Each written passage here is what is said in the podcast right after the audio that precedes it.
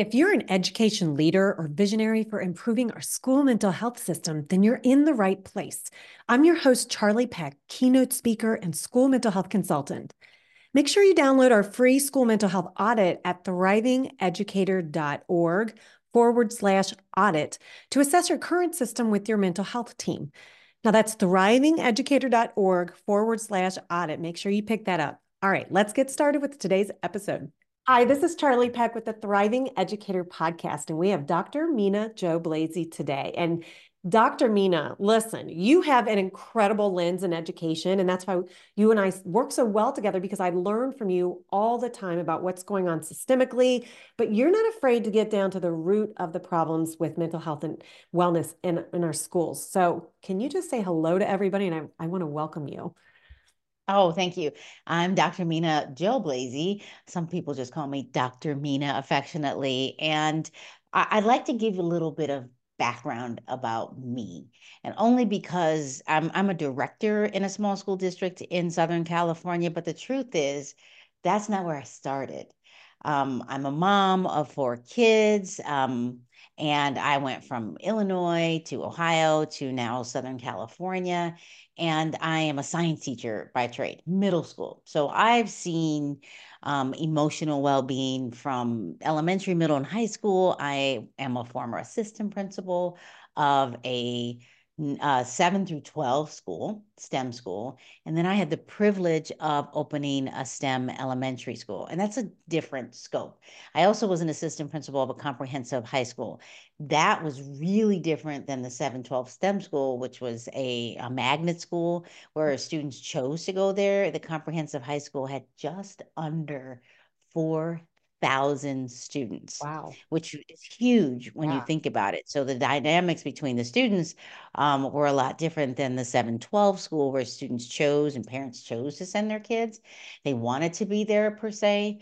And, and the elementary school that I had the privilege of opening up, I was there seven years. And that was a STEM school as well. So typically students wanted to be there. It was a parent choice school. It was a public school it's still a public school, um, but people brought their best children to the school. Like they didn't just say, I'm going to give you what, you know, my better kids. They brought the best they had. Mm. And whether the parent was a, um, whether they had a high school diploma, didn't have one, whether I had parents that were engineers, doctors, and even parents that stayed home um, whether it was mom, dad, or you know, uh, whatever that looked like um, in the home. So that's just a little bit about me. So, I, so you have an idea of when I start to talk about my perspective when it comes to well-being of children and their families. Yes, and that is important because the work you're doing now you constantly bring that lens into your role now. So you work a lot with the data and learning and research. And so, why is it so important for our leaders to understand that that's as important as the groundwork we're doing, like in the buildings? Why is it important to use data? Okay, so the school district I work with um, and our county, um, I'm in the county of Riverside County Office of Education, but I work for a school district here in Southern California, Beaumont Unified School District. And we use panorama data. And actually, the county not necessarily pushes it, but we have a lot of other partners in the county that use panorama. And then in the state of California, we have something called the Healthy Kids Survey. And that survey, um, it, there's a huge scope there. It tells us the well being of children, it tells us their connectedness to the school, the teachers, it tells us how their self efficacy, and it doesn't just break it down with those um, categories.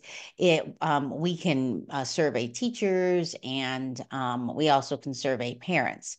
And of course, that's private information, but what I can tell you is that there's um, Panorama looks at the uh, United States as well. And the Healthy Kids Survey is, to, is public data as well.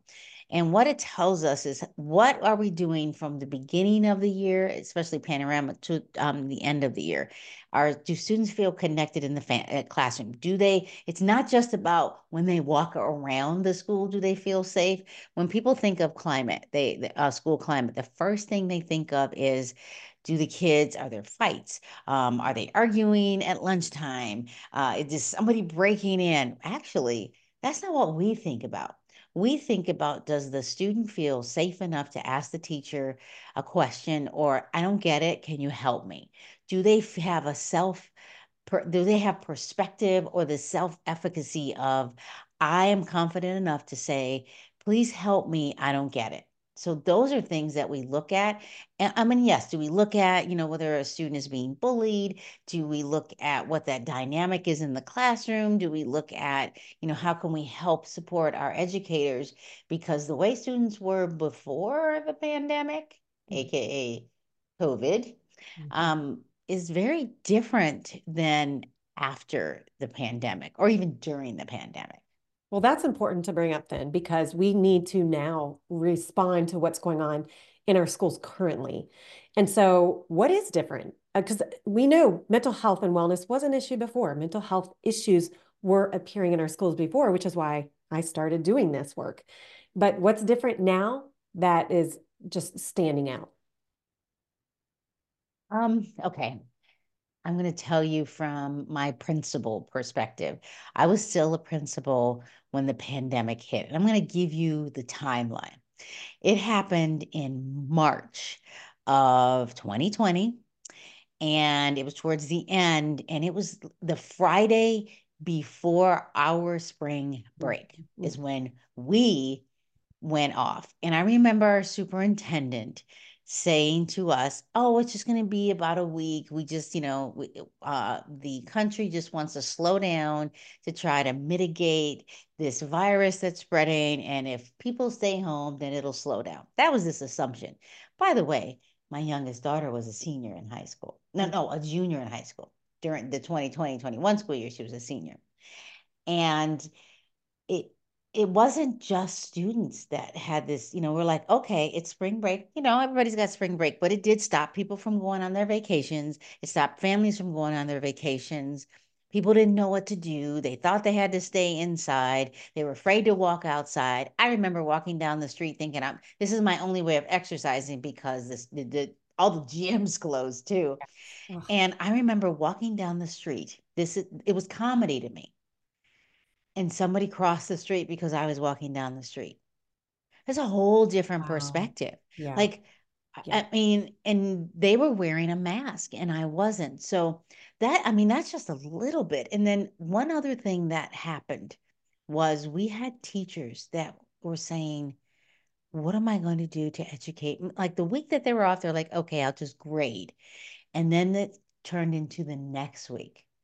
And the state of California said, you just need to provide these printout packets hmm. for the students. And can you imagine? Parents had to be at home. Some of them had to go to work. Some of them had to um, figure out how to help their kindergarten. Some parents, I remember getting an email saying, Oh my gosh, I don't know how to help my child. This was my break during the day mm-hmm. and I work from home anyway. How am I going to manage this? Mm-hmm. And teachers saying, I don't want to just give them packets. What can we do to give them the resources and the best instruction they could possibly get at home? So I'll pause there to let you kind of reflect on that. Yeah, well, and I was a teacher at that time. I was there for as the teacher in the classroom still with those high schoolers. I was. And so I get it. I was there as that transition and I was worried so much about these kids. But what I didn't want to do is dump on them. I didn't want this to affect a workload issue for them. And then understanding, because what I taught, my curriculum was about all of this, right? I, I taught a lot about sociology and social ills of society and, and parents and all of that. And so I was worried. And I also had a child who was a junior in high school, exact same timeline. So we know how it affected us personally, family, uh, and then at the school system. So after that is when I started, like people started paying attention to what I was talking about way more than they ever had, as you know, because right. you and I started those conversations together. So when you heard, like, right, remember? So in your role, what are you looking for in a partnership with people to come in and help mitigate the current problems? What is it that is helpful? Okay. That's a good question. Um, It's big. at the time, all I could think about was how am I going to help the parents and the teachers? And as a principal, I think there's this idea that I needed to help just the students. Um, our role as principals is to directly help the support staff, the teachers, and the community.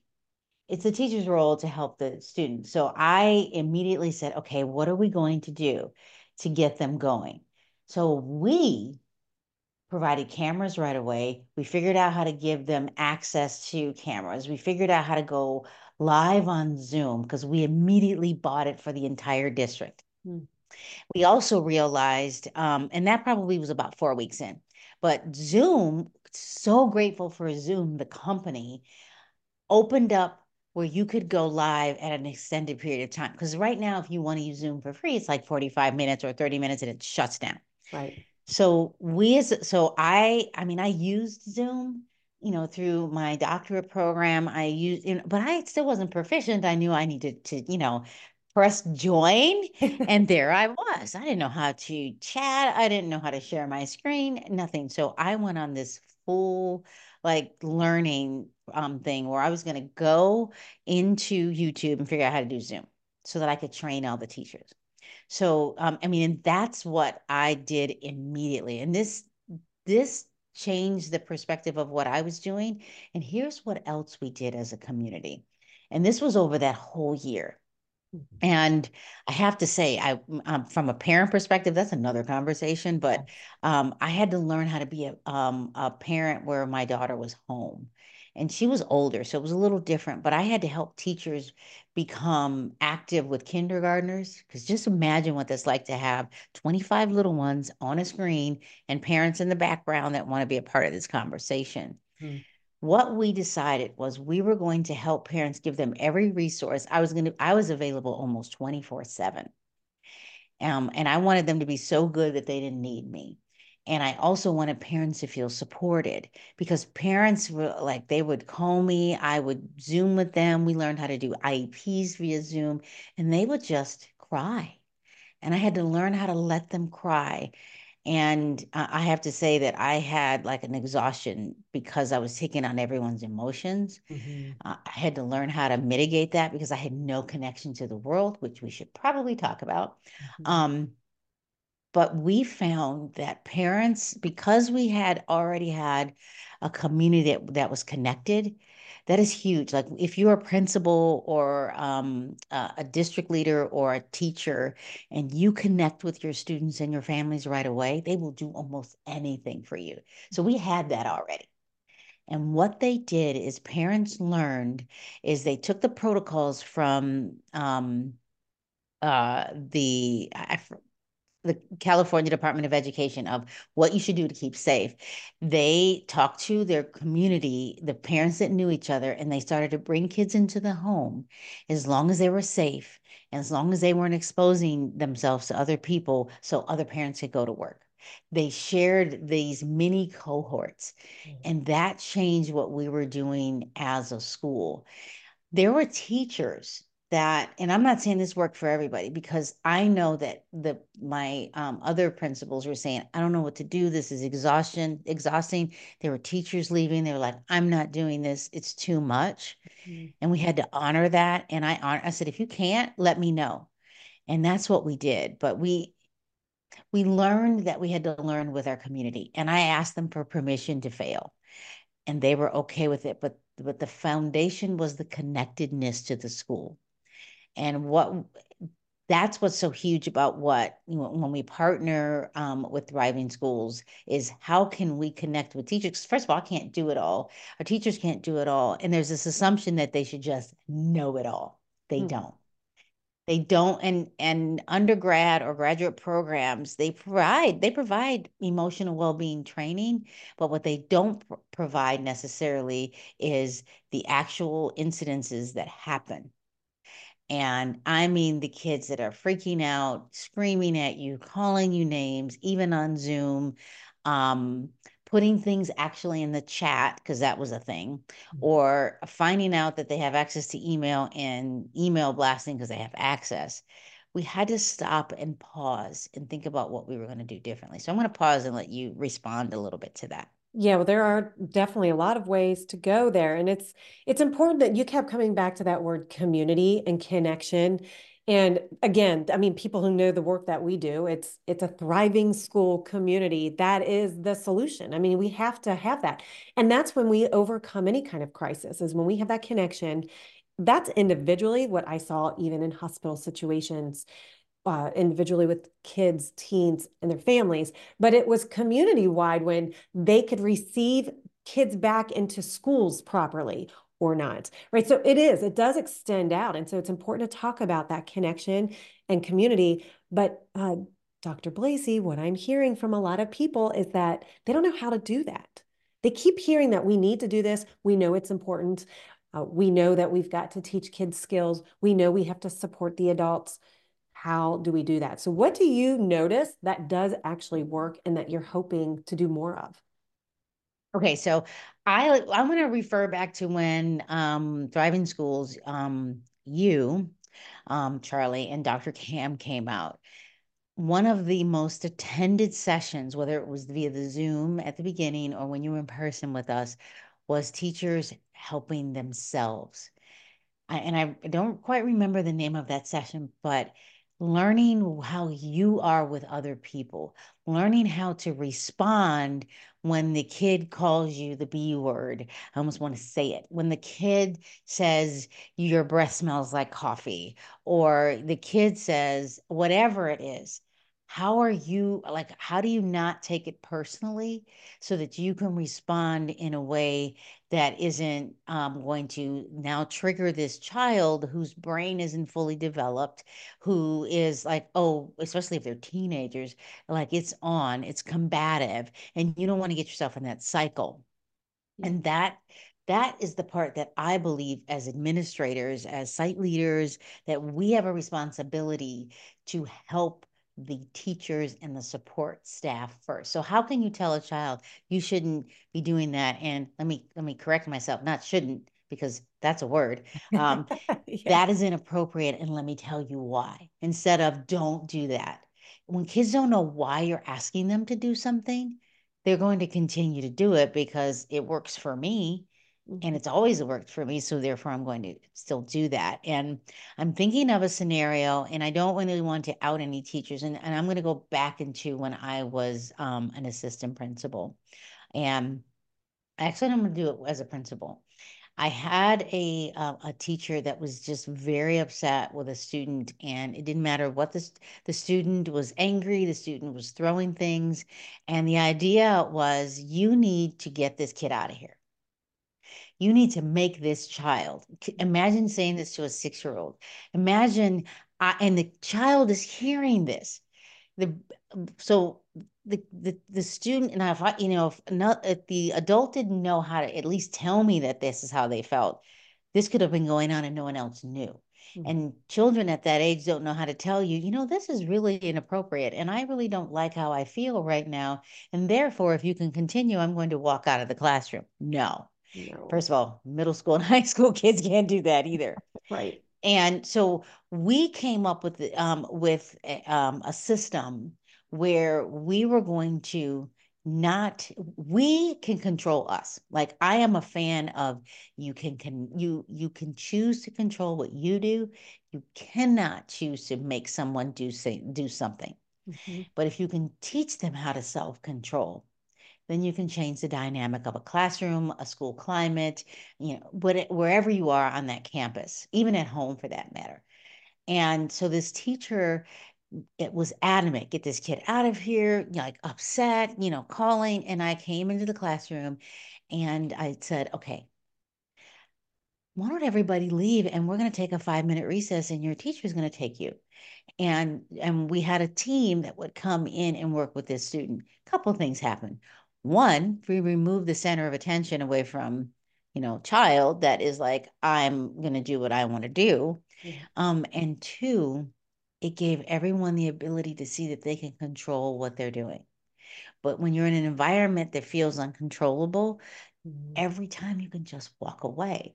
And that was one. So when you guys came out, you and Dr. Cam, when you came out and helped teachers see that, um, at our, even in the district that I'm in, it changes how we feel. It makes you realize that I don't have to control that over there. Mm-hmm. I let it happen. Mm-hmm. And if they're breaking things, guess what? Because that's a worry. Like, oh my gosh, they're breaking things, they're throwing things. You know, it's stuff. Yeah. It's stuff. And and and and I want to say one other thing before I let you respond to this. I'll never forget when my grandmother passed away. I miss my grandmother. It's been a while, but I said to my mother, and still comedy to this day oh my gosh, she forgot her purse. And she, my mother and I laughed because we realized out loud, and we know this, you can't take it with you. So, stuff, if they damage it, you can replace it. And if you can't, I'm sorry. But the human is what's important. So, what are we going to do with that? So, yeah, I still laugh at that because it was so funny. And then I was like, oh, my grandpa forgot his wallet. We were just, you know, it's those things that I think about. Like, it's just stuff just worry about you and then the other students in the classroom and we'll figure out the rest. Yeah, and just you saying it, especially in a leadership position, uh, giving them permission to do that. A lot of times they don't really know what to do. And I always say this, you know this, Mina, is when we don't know what to do, we either do the same things that we were trying to do before that just don't work, or we do nothing and we pause, Definitely. or we or we don't pause, we freeze. And right. And it that's both true. are ineffective. Both are ineffective. But if we're ill equipped or unequipped, we don't have the confidence to stay in that moment. We get emotionally charged and fearful, which you know is very brain based. So sometimes people, teachers especially, because I remember the role, I know that's what I think we need to equip them first. That's a different conversation. But if they are showing up co- more confidently and with tools and skills that they can just infuse into everyday practice, like I always say to them, because we've been doing this a few years now, and now I have a lot of perspective here. So many times when I'm in a session doing professional development, and there'll be a teacher saying, Well, what about when my kid has yelled back at me and thrown something? And I said, Well, what we need to do is, first of all, notice ourselves getting that emotional charge. And we talk about what's going on in the brain, but then right. how it's showing up in the body. They don't talk about. Mm-hmm. Guess where I talked about that with people in therapy. But why are we not bringing this into the classroom to notice ourselves first? And then what did you notice about that kid before he was going to yell or she was going to yell? What did you notice about their shift? What did you notice? And so, if we're not taught or trained to do this, then it's overwhelming and it gets out of control. But there's so many strategies like that. People don't realize it's easily easy to infuse into everyday practice to prevent these things from occurring in the first place. Yeah. Um, it, okay. So when I was in the classroom, there was a student uh, and, and I, this was 2006 or seven. And there's many scenarios. And there was this one scenario where, um, you know, middle school, five minute passing period. I had to use the restroom. I went to the restroom. The students all knew just kind of wait outside, line up so we're not in the hallway. And, and, and I say hallway, even though California is more like outside hallway. This happened to be a corridor. Mm. And the student was in the line, and I just said, you know, just be patient. I'll be with you. And I don't know where it came from. I don't think he knows where it came from, but I'm going to say it. He said, he called me a bitch. I'm saying it. I'm maybe I'm not right, supposed to say it, but I'm saying fine, it. Fine, say it. And there was this PE teacher walking through the corridor, and he saw me I mean, I nothing in me would have wanted to hurt this child, but what he saw was me raise up like ex, like I turned into mama, you know, what I probably would have yelled at my own kids for saying. Like he saw, I mean, every I mean, I'm all of five, two and a half. And the, you know, middle schoolers could be six feet. This kid was big. Yeah. And I looked like the the look that I had with this kid. it was the I don't think so look. Yeah. And he came over and he said, at the time it was Mrs. Blazy. He said, Mrs. Blazy, I'm going to take this student over to the office right now. And you go ahead and, you know, you know, get things done. And and actually, I remember, I, oh my gosh, I just I remember it was like it was yesterday, mm-hmm. and I mm-hmm. was so upset with this student. And I'm going to tell you why. Because culture, there's some cultural things here. Yeah. Um, you can see me. The, the the world sees me as a black female. I'm biracial. No one sees my mom's white part, but that's what they see. This was a Black African American child who said this. And for me, all these things were going through my head after this happened. I what is his mother going to say? What is his father going to say? Oh my gosh, like this and I, you know, I didn't want this child to go home and be suspended, eh, but at the same time I was so angry that you know, we have to do something to calm the classroom classroom down and and do things differently. But when the student came back from, you know, this discipline, uh, first of all, I called both mom and dad. Mom blamed dad, and dad blamed mom. It was kind of funny. Of course. um, they were like, "Oh, will we move him from your class." I said, "No, no," because I needed to learn what was happening with me, and th- this is hard. Um, it was hard for me because it could be embarrassing, but I also needed to, the other students to know that we're going to accept him back in the classroom, and that when children, that's huge to me. It's huge. When that's children big. make mistakes we forgiving them for that mistake. Because I talked to him and I said, I want to know I forgive you. I also want to know that this is what you did to me. It just hurt to the core. I talked to him a little bit differently. I asked the parents if, if it was okay and using that word as to why it upset me so much. Mm-hmm. Um, and hopefully you'll some people are really listening to this. Like this is cultural. Like whatever those words are, like that was like a full on. Uh, it it sent me to another place. Mm-hmm but bringing him back taught the class a lesson too. Like it's okay to, you know, make a mistake. No one's perfect. And when, you know, I'm just going to say it, his, his, whatever was happening before his amygdala took over that part of the brain. It's like, I'm in, you know, I'm in fight, flight, freeze or fold, whatever. For me, it was taken over. And that I was very grateful for that PE teacher that walked by because I don't know what, if I would have said something to him that I couldn't have taken back. Yeah. So you know your your peers as teachers knowing too. So yeah. Um, I don't know what your thoughts are about that, but wow. well, it's huge. Okay, it's huge for a lot of reasons. Number one, in my mind, I keep thinking of all the teachers who would be so pissed off that there's nothing punitive and that why are you allowing that kid back in my space and why are you not suspend right? So let's talk about that first because that is what teachers want. Now in and let's also let's say this too. It's not that there's not a consequence for behavior and if people have trauma or issues we don't let that excuse behavior so you're not excusing his behavior. So can you address that? Because so yeah. many people say that and they don't want us to teach SEL because they think it's too soft and giving kids an out. And I say if that's happening, it's because we're not doing it correctly. So what do you say about teachers who will push back on that approach? Um, I want to address the pushing back on that approach, um, as well as saying that I think social emotional learning, like you said, it has a bad rap. There, first, I think we need to learn about what that really is. And it's really learning how to, you know, self discipline, self regulate, and understanding who we are. Um, but when we have teachers will push back on this, and a lot of times it could be their culture from the perspective of they may maybe um, they may have been in education for a while. Mm-hmm. And I'm saying this because I was born in the 70s. We'll just, well, I'm a full on Gen Xer. There was corporal punishment in the classroom. I remember it.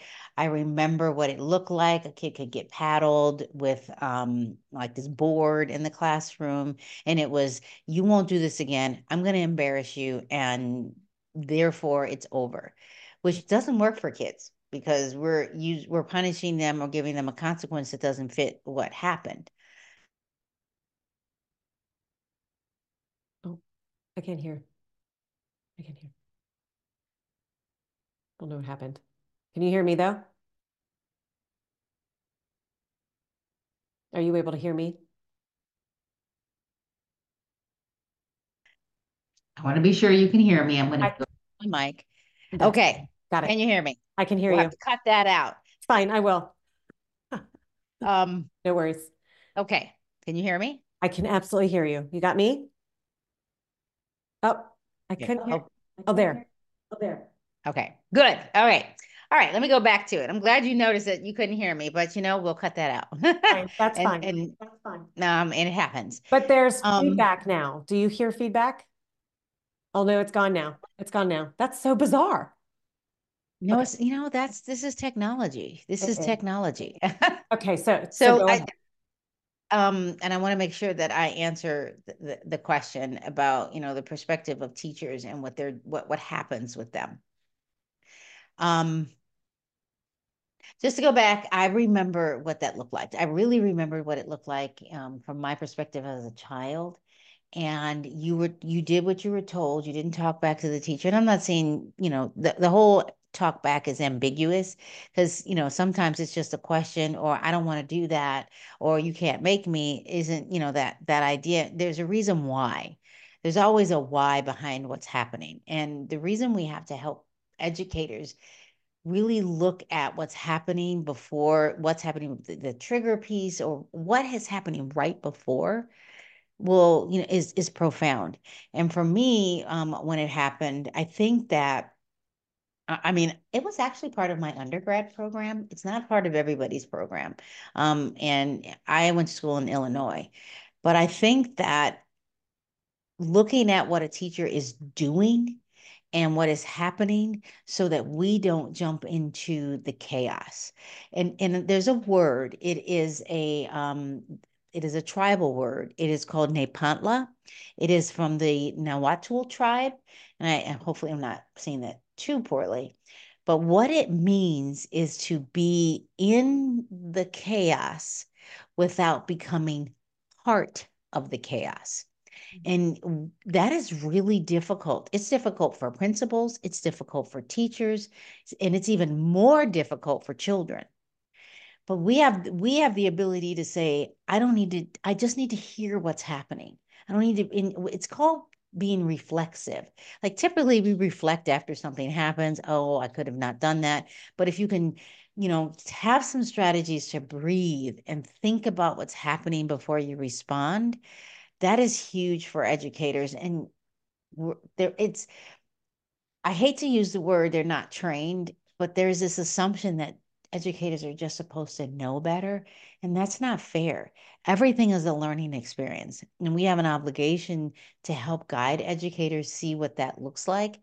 And um, and we bring in our biases. I, I, I our implicit biases that no one knows that we're not going to tell anybody. And but when we can process through that, it helps you as an educator, support staff, or principal to get ahead of what whatever that issue is.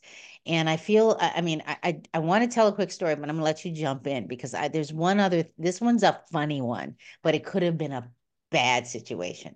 So I'll let you go ahead. Well, no, I mean, I now want to dive into that because it's so relevant to what we're talking about. Just go ahead and tell it. I love it. Let's go. Okay. Yes. So, um, and this the student is amazing. He knows I tell this story all the time. Um, he is now working as a probation officer, and I won't say his name, uh, even though I'm sure he would be fine with it. Mhm. And this was eighth grade, and we were learning about the periodic table. And he did a couple things. This was a highly gifted class, and he was asking questions about the periodic table. Um, we were talking about the metalloids, and we were talking. Probably is irrelevant, but we were talking about. Um, I'm just going to say the name of this element, silicone. Okay. And he said, "Is that the stuff they use in breast implants?" And I said, it's used in many products. And uh, I said, and yes, it, it, and I had to, you know, breathe and answer that question. And I asked the others, you know, they giggled and I let the giggle happen. And I said, are there, you know, that is a cosmetic thing. And why do we think that happens? Why do you think people do this? And one other student actually said, you know, I have a family member that had a double mastectomy and it was, and she wanted to feel normal. So she did get those breast implants. So if I did not allow that to happen, Mm, yes. um, students wouldn't have heard the profound positive to that. Right. You know, the giggle stopped, but learning happened. And I'm not saying if, you know, and it's like seventh graders learning about the anatomy of the body. They're going to laugh. Mm-hmm. You're going to let them laugh because until they get it all out, they're not going to learn. That's one thing. The other thing that um, one of my students did, and you know what I look like, I've already said it. This student just went on just a bit of a tangent. And, and I don't know if we were talking about stereotypes. I taught science, but that's what he said. He said, Mrs. Blazy, like very confident, like his self-efficacy was out of, you know, you know, on top of a mountain. He was confident. Do you like Kool-Aid? And I said, sometimes. And he said, Do you like chicken? I said, Absolutely. And he said, Do you like watermelon? I said, Actually, I don't. He said, Well, that doesn't really fit the stereotype. Mm. And I just laughed. One, it was, there were two ways that that could have gone. The kids were like, eyes wide open.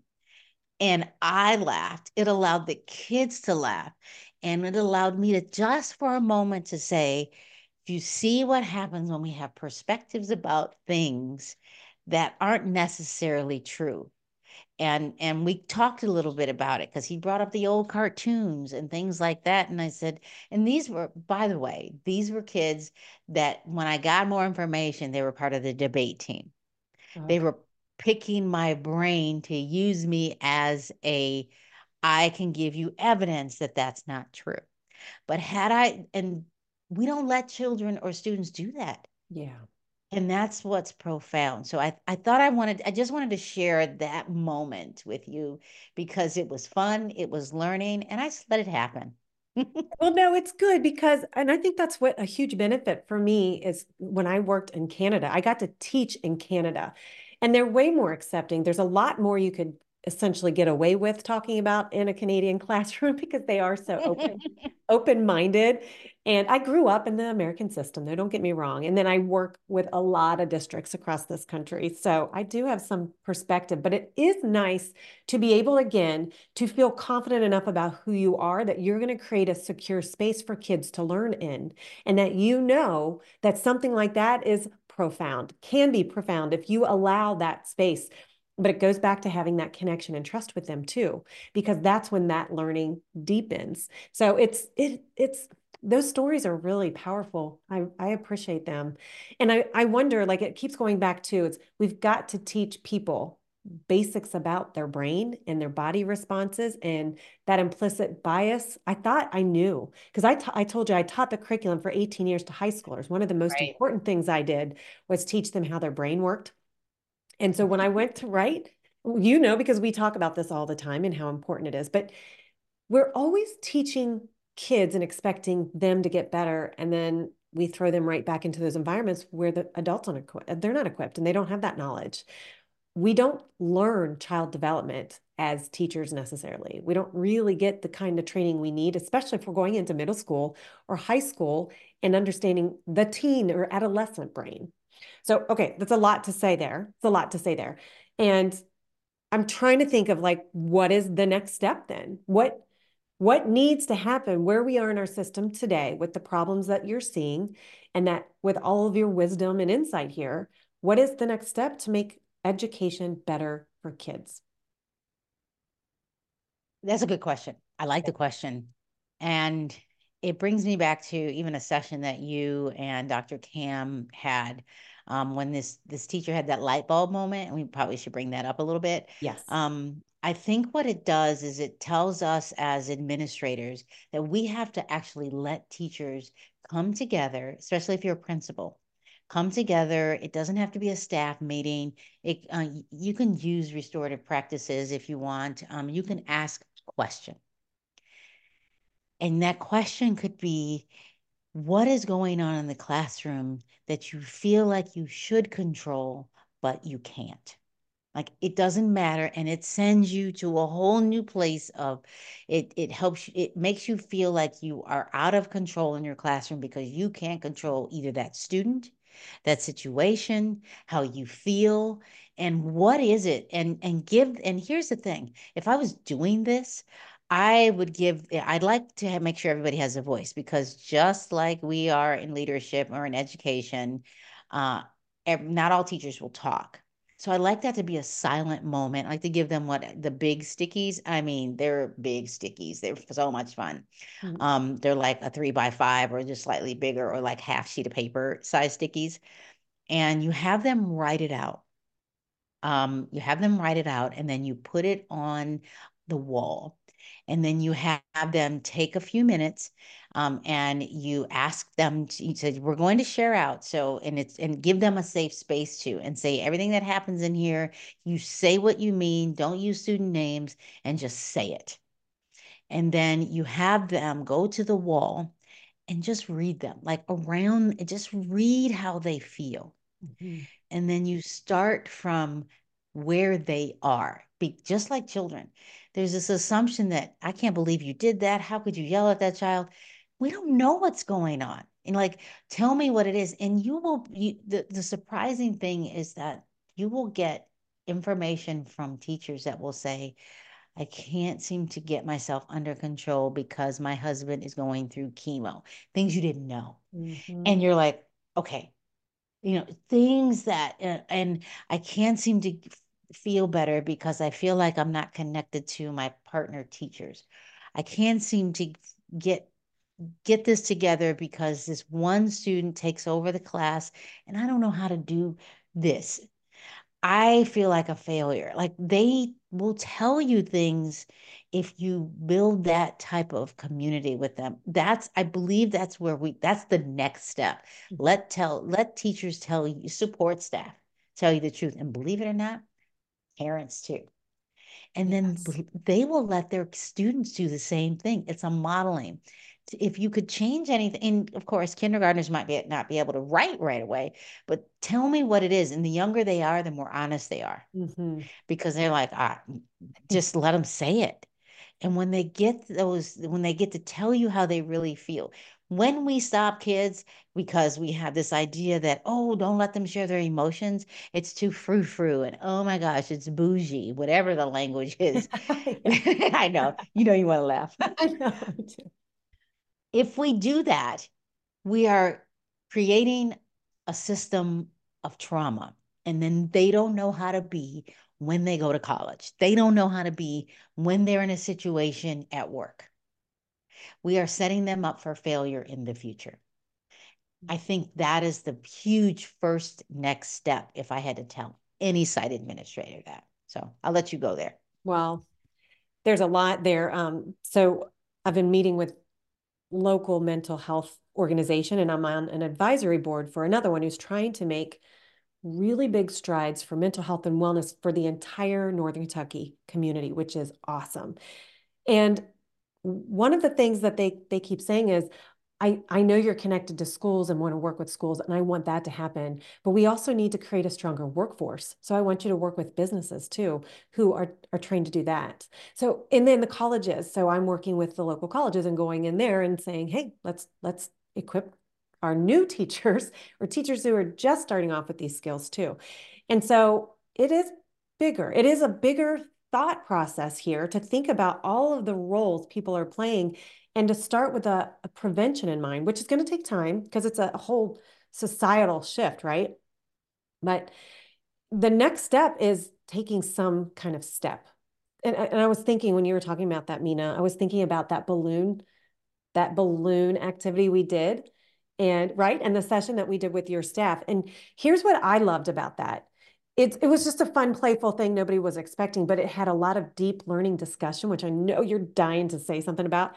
You were there with a few other district leaders among the teachers and support staff. And what that did is that broke down barriers after the 15 minutes that we were together in that circle doing that playful yet really deep deep activity. So talk about that and then we can we can kind of wrap this up cuz I know the time's getting it's getting to us. Oh, we're fine with okay. time. I could do this all day. Um, and hopefully people stay and listen, uh, or come back and pause or in the car, right? Hopefully they're listening. Um, I'm going to try to remember. So, um, I you you had me do this secret thing. We we got one balloon, yeah.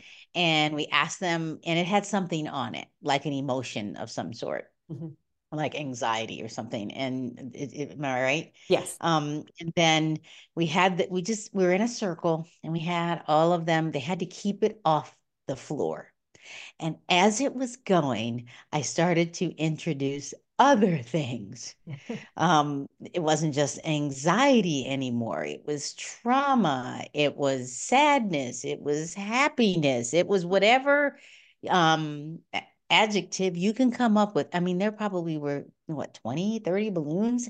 And just so just imagine 25 people doing this, trying to keep balloons off the floor.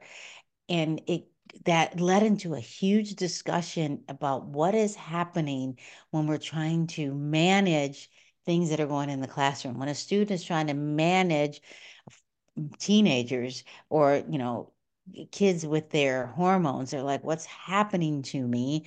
Oh my gosh i can't understand why i'm dropping everything because they don't know that their bones are longer than their muscles and they're you know, the, just things that are happening to their body. And then we're like why can't you get it together? Because we're not even thinking and we forget that that happened mm-hmm. um that they're going through these things um just it was such a, an interesting thing to watch everybody and at first it was happy and fun and then it was oh my gosh oh my gosh and people were you know you, if you could see me like running to the middle like at first they thought they had to stay in a circle but right. then they realized they had to move around to get things like actions were happening differently and by the time they were finished my my pers- uh, perspective and observation was hearts were palpitating you know, people were breathing harder, they were tired, and some people were, you know, laughing. And there's a difference between laughing because it's fun and laughing as a coping mechanism. There are people that were kind of giggling in a coping mechanism perspective. There's right. so many things that I was seeing. Not that everybody would see that, but I saw it, and I'm sure you did. Mm-hmm. And talk about what the dialogue was like afterwards because that's what i i remember the chaos because i was watching the chaos. Yes. Well and it's about being in a system where we feel that all of those ranges of emotions that come down on us and change moment to moment or can come up and we're not we don't know how to respond to it. So it's about how we feel like we're in the midst of a chaotic uh, kind of system all the time but and we're reacting we're, we're reacting and we're trying to keep that balloon up. But then what it led into, Mina, which was awesome, was about how we can lean on each other, how we can notice when one person couldn't manage it, then another person could step in. And so it led to a discussion about who's our dream team, who are we going to lean on, and and how that we can overcome this. So it it mm-hmm. and, and we could have we could have actually done that for two hours. And a lot of times I, yes. I right, I always have to stop that when I work with staff, and it depends on where they are. So the deep discussion comes from using that as a way to start it in a fun way but then they i didn't have to say anything after a while. They start coming out of their shell and then they felt comfortable sharing it with you all as leaders and how important that conversation was for you all to enter that conversation with them. Yeah i mean we don't when teachers come to school um i had this one teacher uh when i was principal that would you know, there was a con the contract language said they had to be there 10 minutes before the school day started. Uh, and there was a pattern that changed. Like um, this particular teacher um, was, you know, coming right when the bell rang. Other teachers were, you know, covering the classroom, and I could have taken that a couple ways. It was, is there, you know, I could have been there. I, I'm not a fan of just writing someone up because they're late. What is what's the question? Mm-hmm. Are we asking the right questions or are we creating our own assumptions? And then because of that assumption, we are dictating what should happen. So, what is the question that you should be asking before you assume the outcome? So, the question was, uh, or actually, is there anything that I can do for you? Is there um, is there something going on that I should know about? And I didn't really get to know what that was. However, it it at least allowed the teacher to process that I need to do something differently because I'm not getting here and I'm allowing it to stop me from getting here. Um, however, what was great is that the team of teachers did support, you know, went to get the students, did, could have just left the students outside, you know, it's elementary, mm. um, but were, they were supportive. And I, first of all, as a principal, I appreciated that. But had I had known I could have been the one to do it. So that's other, I mean, I could have done it. And, and that's kind of what happens. It's okay to text me. I I want to know. I mean, we would give you permission to be late if there is California, a fire on the Cajon Pass. For those, I mean, this is like this for those of you in the United States that saw, you know, back in, I don't know, 2017, 18, there was this fire that jumped the freeway. Yeah. We shut it down. Like we couldn't so people were like oh there's fire like we give permission for that but why can't we give permission when things aren't going well at home mm-hmm. we there's really you know when you work with a community and try to understand so that you can provide solutions or at least provide a listening ear we don't always have to provide advice unless asked because advice given that's not wanted is just a waste of time so we have to take a step back and go, what's the right question? Or are you asking at least, uh, or are you offering a statement, something to, are you coming from a supportive perspective as a district leader, or are you coming from an evaluative perspective? Because if you are, when it comes down to when you need support, you're going to maybe feel some uh, uh type of way around, about that. So mm-hmm. that's just how I think about it. That's what I did as a principal. I processed.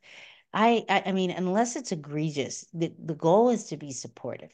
I mean, you'd have to hit a kid for me to be upset. I mean, I, really to be supportive of the community, giving, letting parents know Forgive us if we say a swear word in the classroom because you know most of you do at home, but we will call it was those things. Call the call the parents, call them, let them know I, I slipped up. Those are the things we need to teach uh, and train and provide support with. But that's not always what happens. So, you know, first getting seeking to understand first is the next step. Mm-hmm. And then, of course, calling you and Dr. Cam. well, we do love what we're doing. And I know Dr. Cam is excellent about the empathetic listening piece. She talks about that a lot and does that with her own clients. And it, it's about keeping that conversation simple because you might want to have those conversations and be supportive, but let's be honest, a lot of us leaders and teachers like, we're way too busy to have all those conversations all the time. But the way we address it is to just simplify the process. You came up with a question that you asked. We tell people use those questions. Keep it very simple. Just ask, what am I missing?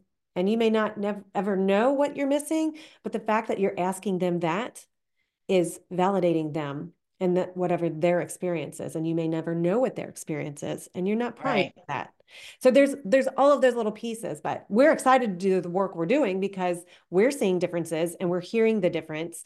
But we can't get into the schools ourselves and do the work all the time. So what we want to do is make sure people are informed about it. We do book studies and things too, which is great. Um, but eventually we want people to have autonomy. We want them to have this solution that they can just introduce into their schools, but infuse it into everyday practice everybody's capable, everybody has rock stars among them. So that's part of the long term plan. It's got to be sustainable if it's going to actually change things. So that's what we're doing. Oh, you know, um, I, I kind of wanted to just at least mention that you and I are going to a national conference in San Diego. I'm, I'm trying to find that it's the February 15th through the 17th. I just, yes. I had to look it up. Yes, I was, I had to write it down before our session here today.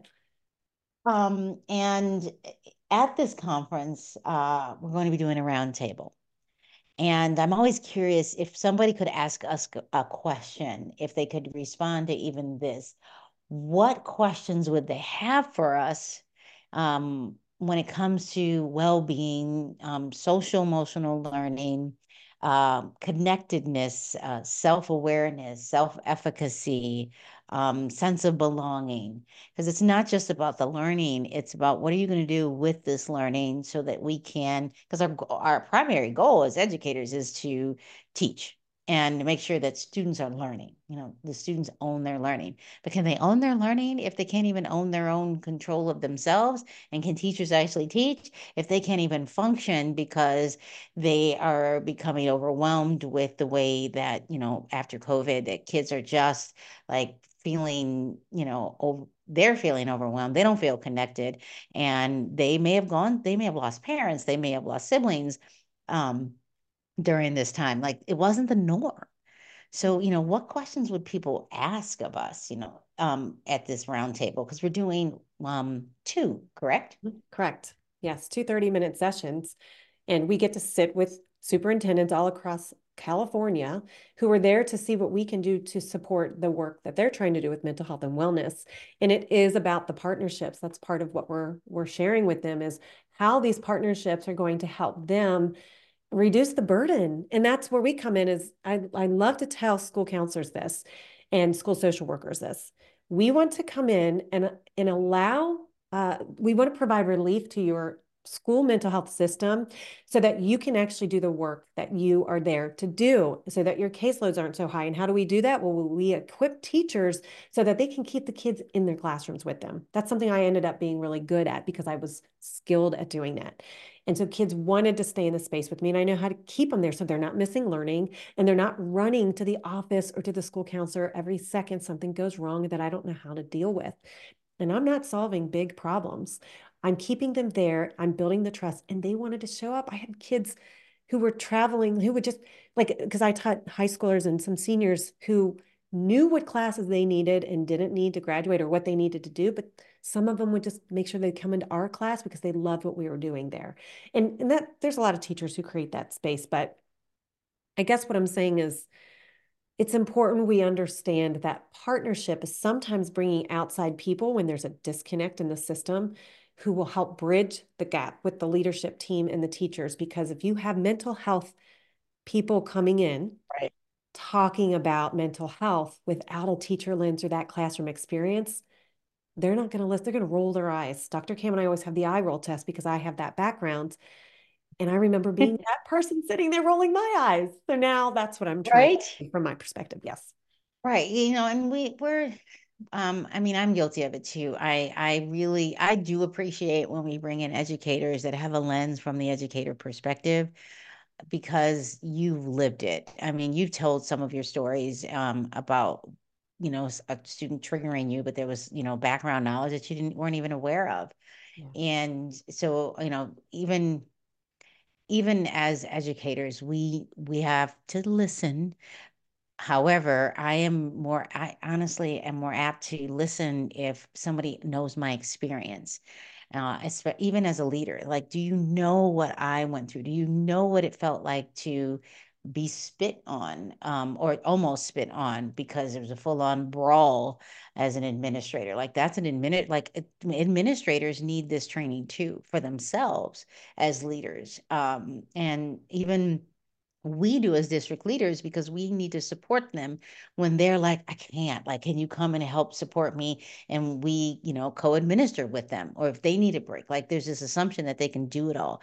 I mean no that is not true. I mean that's huge um, to have those conversations. And i wanted so this conference it's okay it's the american association of school administrators and our roundtable i want to just mention is on the 16th February 16th um, from 1245 to 145. I, we get two.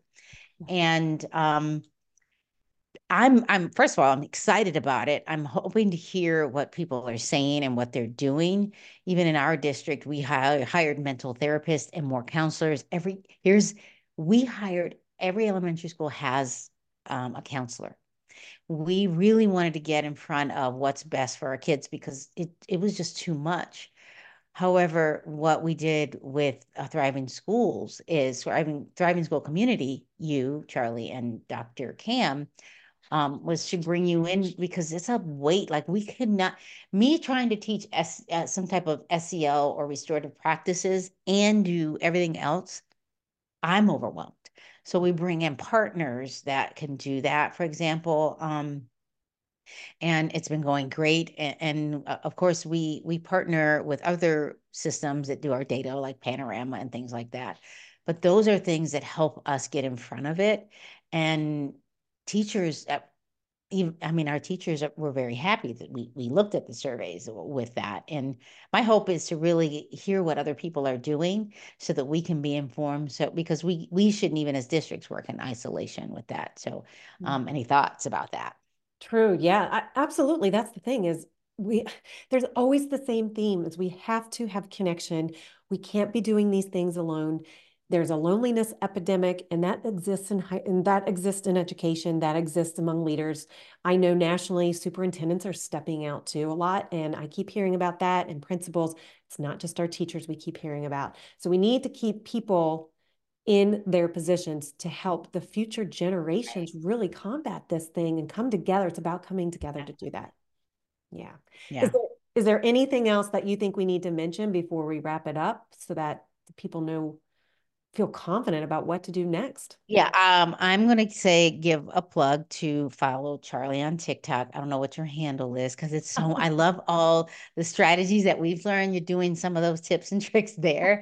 yeah. Um, you can follow me on TikTok too. It's just my name, Mina J Blazy. But on YouTube, it's MJ Blazy, B L A Z Y, and follow us so that you know and share your thoughts. Tell us what you're doing to work with students, work with um, teachers, families, the community, principals, site leaders, and the district as a whole so that we understand what we need to do for the well-being of all of the educational partners so that we can educate and do what we were there to do because the objective is to make sure that we are creating an environment where students feel like they have access to the knowledge and they don't feel like they have to fight for it. Mm-hmm. So that's that's the last thing I would probably say. And I'm appreciative of you, Charle, allowing me to do this podcast with you. It's it's fun. It's so much fun. I mean, for us, it's a, for me, it's a Saturday morning. It's now afternoon for you because I'm in California and you're on the East Coast. Yeah. Um, but I'm I, I want to say thank you, Charle, for this. Mm-hmm. Well, thank you. I, I appreciate that too, and it just shows you how we can be on different sides of the country and still work together well. That's great. You know, we are not leaving here until you tell people the incredible innovative work that you're doing with not only AI, but you're you're supporting people in a lot of different ways. You've got to tell people about that. And you have to tell people about the speaking that you do because people need to hear more of your messaging at, through leadership. You are so innovative and have such vision that is absolutely making changes in waves in education. Okay, so talk about the the work that you're doing with I will say technology and the uh, speaking. So um I, that's a good question. I'm glad you said that. Um I my passion is to increase the self-efficacy and perceptions of girls in STEM uh, in their career interest science, technology, engineering, and mathematics. That's my heart and I really love doing that, even as a principal and assistant principal. I want girls to have access to that and feel like they can um, become a doctor, um, an engineer, uh, computer scientist, because typically by the time they leave middle school, they are like, this isn't for me, it's for boys. And we know that this is true. The data shows it's true. If you were to read my dissertation, it's in there too. Um, you can Google it. the other thing that uh, I am really trying to get in front of is the future of AI and really helping administrators and parents and students know that we should be using it as a tool and not a transaction. And I say that um, cautiously because there's a, there is an ethics piece behind it, and and I want people to know that yes, you know there are AIs that right now, and there are people that don't have actually a majority of educators still don't know what it is. Yeah. What what we're what I'm talking about. It's a generative pre-trained transformer, meaning I can type in talk to a bot and I can ask it to create a lesson plan with some parameters and it will do it. It will do it. Mm-hmm. So and and it will even write articles for you and actually it could take a student's homework assignment and spit out the homework assignment. So there's an, I want to help educators see the ethics piece in it and how to use it um, where it's a tool and not a transaction where, you know, AKA cheating. I mean, literally, uh, and, and, it's bigger than life. There, and I, and it really is. And I'll just give you an example. Um, my daughter is uh, studying for the MCAT, and she puts parameters in, and it tests her. Like it's not gonna, really? it's not going to do the test for her because she physically has to be there. But it, just simple things, I, my mind simple, but how to use it appropriately. So that's one thing that I'm doing. I'm also I'm an identical twin. I highly recommend it. Just kidding. I'm the youngest. She's all of two minutes and 22 seconds older than me, but mm-hmm. we have spoken um, around the country together on um, the just equity and education and the crossroads of real estate and education, looking at who's in your community are you serving your community? She comes from the legal perspective and as a, a, real estate agent. And we talk about gentrification and the communities are changing and how do we as educators adapt to the change? And uh, because whatever your community looked like a year ago will look different in a few years especially if you're a growing area and then are we serving the people, the students that um, are coming to us, or are we still servicing the people that were living there 20 years ago? And they may live in the community, but they're not going to school there because they've since left or graduated. So those are just some of the things that I'm working on. Yes, I'm on YouTube and TikTok and Instagram and Facebook and a whole bunch of other places. Um, but those are just a, few of the things that I'm doing yes, I know you're doing a ton, but again, people listening, you see how innovative Dr. Mina is, Dr. Mina Jo Blazy, I will say.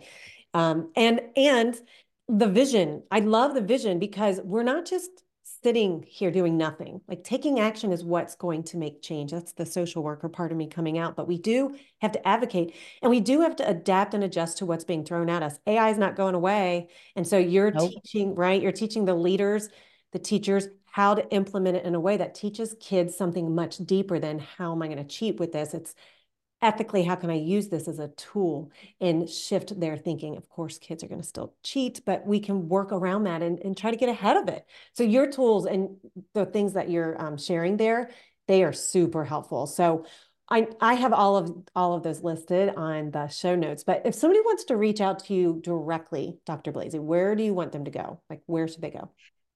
Um, if they want to reach out to me directly, it's easy. It's my first name, Mina, M as in Mary, I N A, at minablazy.com. That's pretty Just easy. That's easy. And and let me spell it.